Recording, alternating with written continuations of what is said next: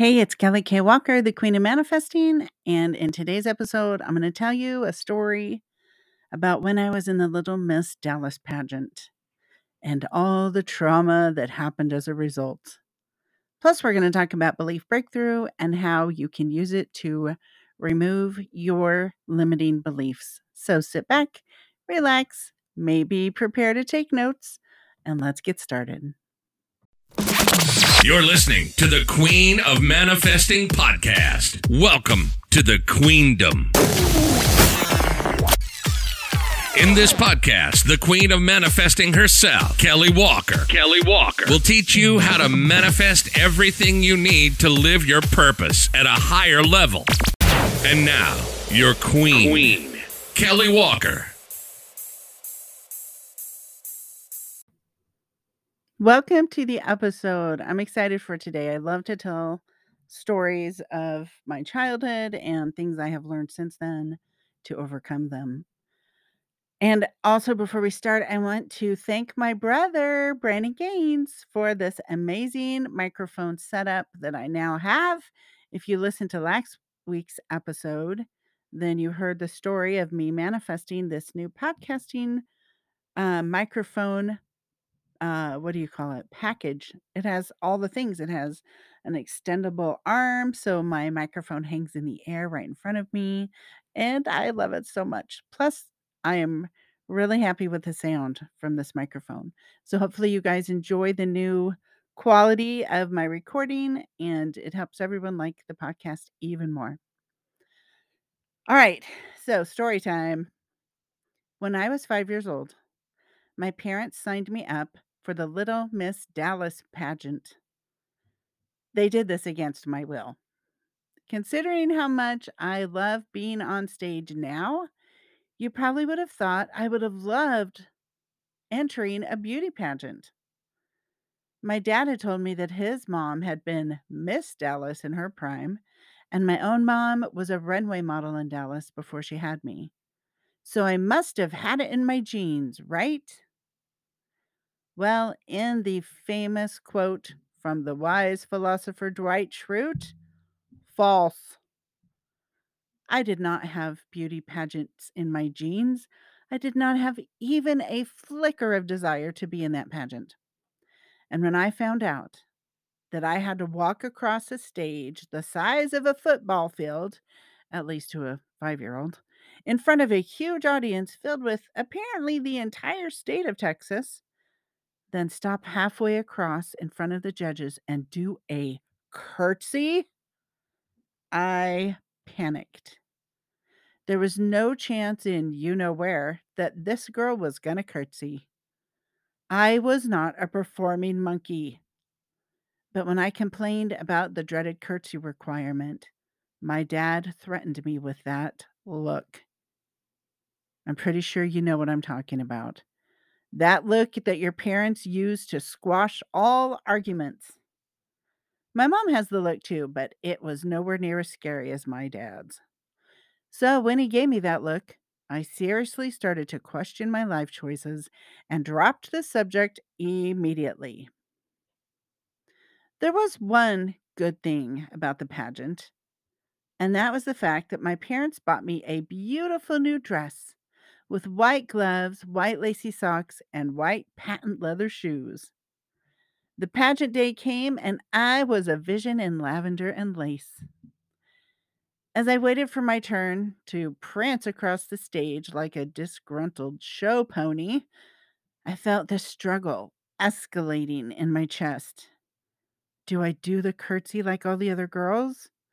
Or do I unleash my inner rebel and blatantly walk right past them without even slowing down? Well, suddenly it's my turn to go, and I still haven't decided. So I begin walking. And eventually, after what seemed like an hour to a five year old, I reach the center of the stage, the moment of truth. I am now directly in front of the judges who are clustered together at a table in the first row of the huge auditorium. And it is do or die time. Time to curtsy. And you know what? I just kept walking. I sauntered off that stage without so much as a toe tap. And as I exit the stage towards my awaiting parents, I catch a glimpse of my dad's face. There was a new look there that I hadn't seen before, and in that moment, all my fiery rebellion froze to ice in my veins. I had never seen such a look of cold anger and disappointment aimed at me before, and it did something to my little five year old heart. In that moment, something awful happened inside of me. A new core belief was formed in that moment that stayed with me for the next 40 years, at least. And that belief was I am not enough. I am not good enough. I am not obedient enough. I am not smart enough. I am not successful enough. I am not pretty enough. I am not enough to make my father proud of me, and I never will be. That belief that I am not enough is called a limiting belief. And unfortunately, we all have hundreds and probably even thousands of them. They are formed in childhood during a moment of pain or distress when we don't fully understand what's happening and our little innocent, confused minds search for what it was that we must have done wrong to cause the painful incident. Some flaw in our behavior, our words, or simply our being must have caused that traumatic incident. It is somehow our fault, and we decide why. And we make that decision with all the life experience and understanding of a five year old, or even as young as a toddler. Unfortunately, as small children, we are horrible at interpretate, interpreting what's going on around us. Our interpretations of what's really going on is terribly mistaken. Of course, I didn't realize that my dad, who had just lost his own mother months before I was born, was probably trying to honor the memory of his mother and build a connection between the generations by guiding me to walk in her footsteps. But with that one little decision not to curtsy, I stomped on his dream and ground it out like a discarded cigarette. What I had no understanding of is that it wasn't really about me. It was about him and his feelings about his mom.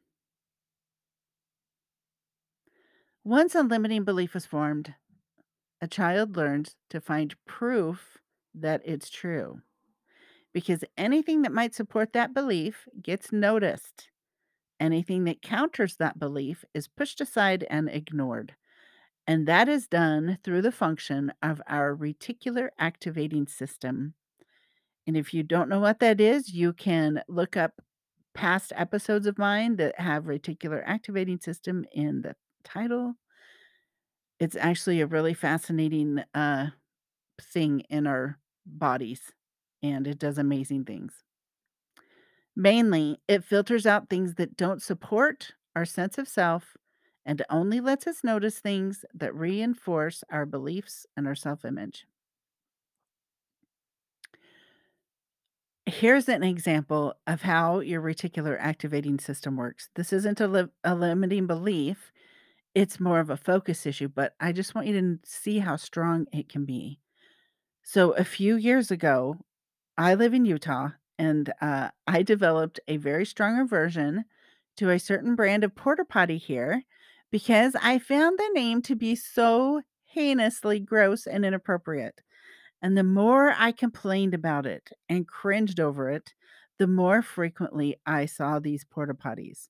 Now, there were other brands, but I only ever saw this kind. I saw them on the road, I saw them in fields, I saw them at construction sites, I saw them on trucks on the I 15, I saw them at events. I literally saw them every day. And every day I would have a hissy fit about them. But then after about a year, I decided to let it go. I decided to stop complaining about them, to stop getting all riled up and discombobulated every time I saw one. And gradually, I stopped noticing them. In fact, today I can't even remember the last time I saw one. But I guarantee that the frequency of my chances to see them has not diminished. I have simply stopped feeding my emotional energy into them, and therefore my reticular activating system no longer shows them to me.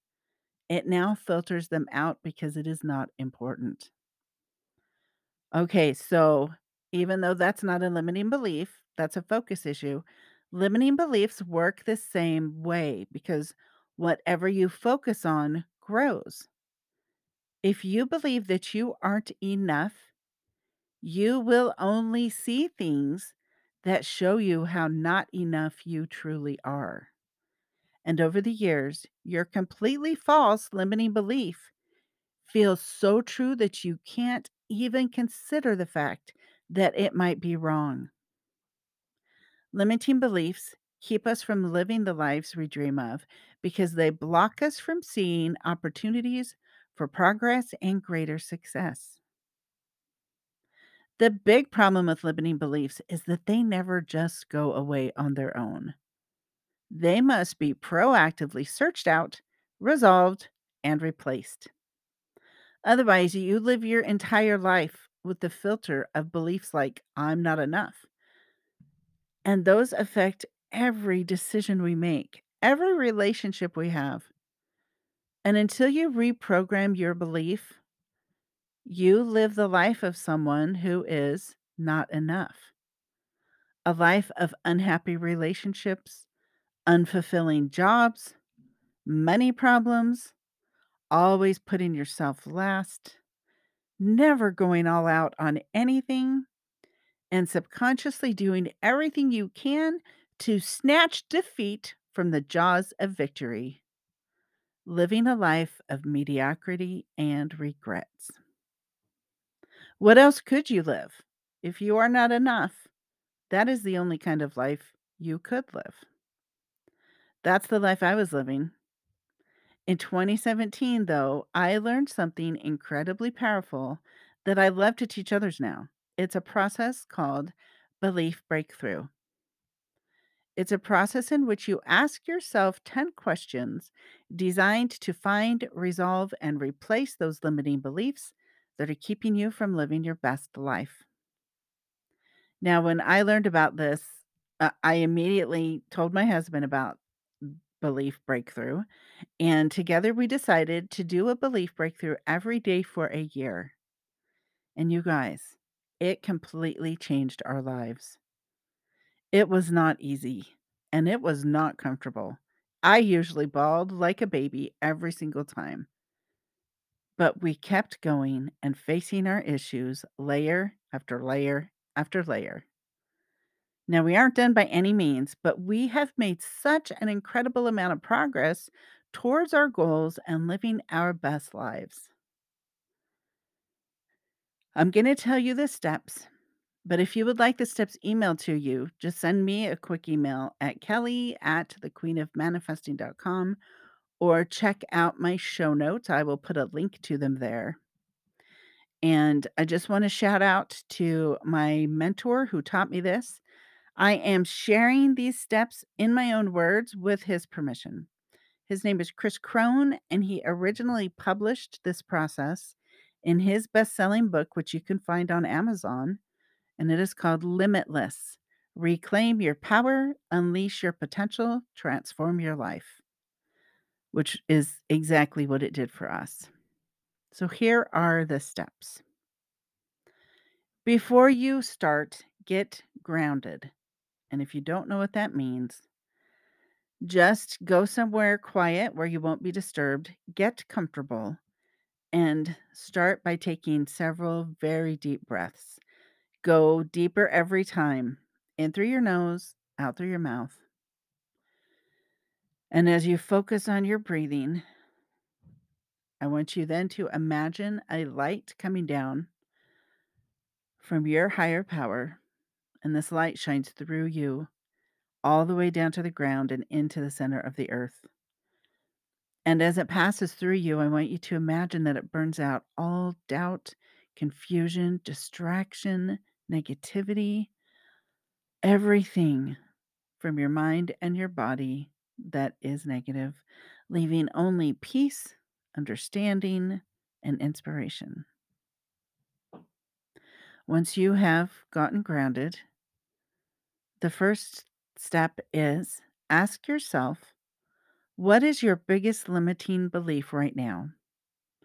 Now, some people can't think of one. And if they can't, then I say rephrase it and ask yourself instead, what is holding me back from my biggest goal right now? So, whatever goal you are super excited about and having trouble reaching, ask it that way instead. Now, you'll get an idea. Don't ignore it, don't argue with it. Whatever it is, listen to it because your subconscious mind can't lie to you. Although you can lie to it really effectively, which is awesome. And that is part of this process, which we're going to do in a future step. So, step two is ask yourself what memory you need to see in order to resolve and replace that limiting belief. Tell yourself that you are now going to see the perfect memory and it will float up to your awareness. And it might seem unrelated at the time, but trust it. Trust the process. Whatever memory pops into your mind is the right one. And I know many times I have gotten one that seemed to make no sense at all and ended up being exactly the memory I needed to resolve. So just know whatever memory comes to you is always the right memory. All right, step three feel the emotions of that moment. What were you feeling and thinking? How was it your fault? Even though now, logically, as an adult, you can see that it was never your fault. But figure out what you decided about yourself in that moment. And it may be a different belief. It might be deeper than the one you came up with in step one, and it might be the same. Either way, this level is usually something like, I'm not enough, or I don't deserve it, or I don't deserve good things, or I don't matter. My voice doesn't matter. My opinions don't matter. Those are the most common ones that I see come up when we get down to the really deep levels. So now that you've got your actual limiting belief, step four is examine the cost of having that belief about yourself. Examine the cost of living with that filter. What does it cost you over the decades? And I like to have you examine the following four areas. How much has it cost you in your health? Have you been sick? Do you carry more weight than you want? Do you have chronic disease? How has it affected your health? Next, how has it affected your finances? And I actually have some people come up with an exact number. So maybe you will get an exact number and maybe you'll just get a vague millions or thousands. But there will be some kind of number come to you. And then how much does it cost you in your relationships with other people? Now, this one's going to be probably really big. I'm talking like with uh, dating, with your children, your parents, your siblings, customers, clients, bosses, coworkers, random people that you've met, your higher power, all all of the relationships in your life. So this will be a big one usually. How much does it cost you in your relationships to believe this thing about yourself? And then the last one is your relationship with yourself. How much has it cost you in self esteem, in personal power, in doing what you say you're going to do, in going after your goals with confidence. That's usually a big one too. Now, I want you to examine the cost both in the past. So start from that age that you had the memory at and go forward in time. What does it cost you in all of those areas since you were a little kid? And then what is it costing you now in the present? And then I want you to go forward 5, 10, 20 years. What's it going to continue to cost you? What is the price going to be as it compounds daily for the next 10 or 20 years? And is that a life you are excited about? Is that a life you are looking forward to living? Now, this step is usually the most painful. This is where most of the tears come, but it's also the most important because we have to convince our subconscious that this limiting belief is no longer helping us. It is now hurting us, and it has been for years. So, step five is that you get to ask yourself now if you are ready to stop paying that cost. And I have clients give themselves permission out loud. I make them actually say it. I give myself permission to get rid of the belief that I am not enough and replace it with something better and healthier. All right, number five. Sorry, six. Step six. Now you get to choose a new belief. This new belief will be amazing. Usually it starts out with the opposite of the negative belief, but you can also expand on it and add in more details. I actually like people to come up with three positive new beliefs for every one negative belief. So come up with a new belief that moves you, that gets you kind of emotional, and then claim it out loud with conviction. Also, make sure that it's personal. It's only about you because you can't change other people. Make sure that it is praised positively, meaning don't mention the negative thing that you want to change. Only refer to the new positive result. And then, third, make sure you put it in the present tense. Don't talk about future change because the future is always in the future. So, Say it as if it is already your reality. Don't use words like will or going to or can. Use words like I am, I do, I'm so grateful that I have. Okay, make it present tense.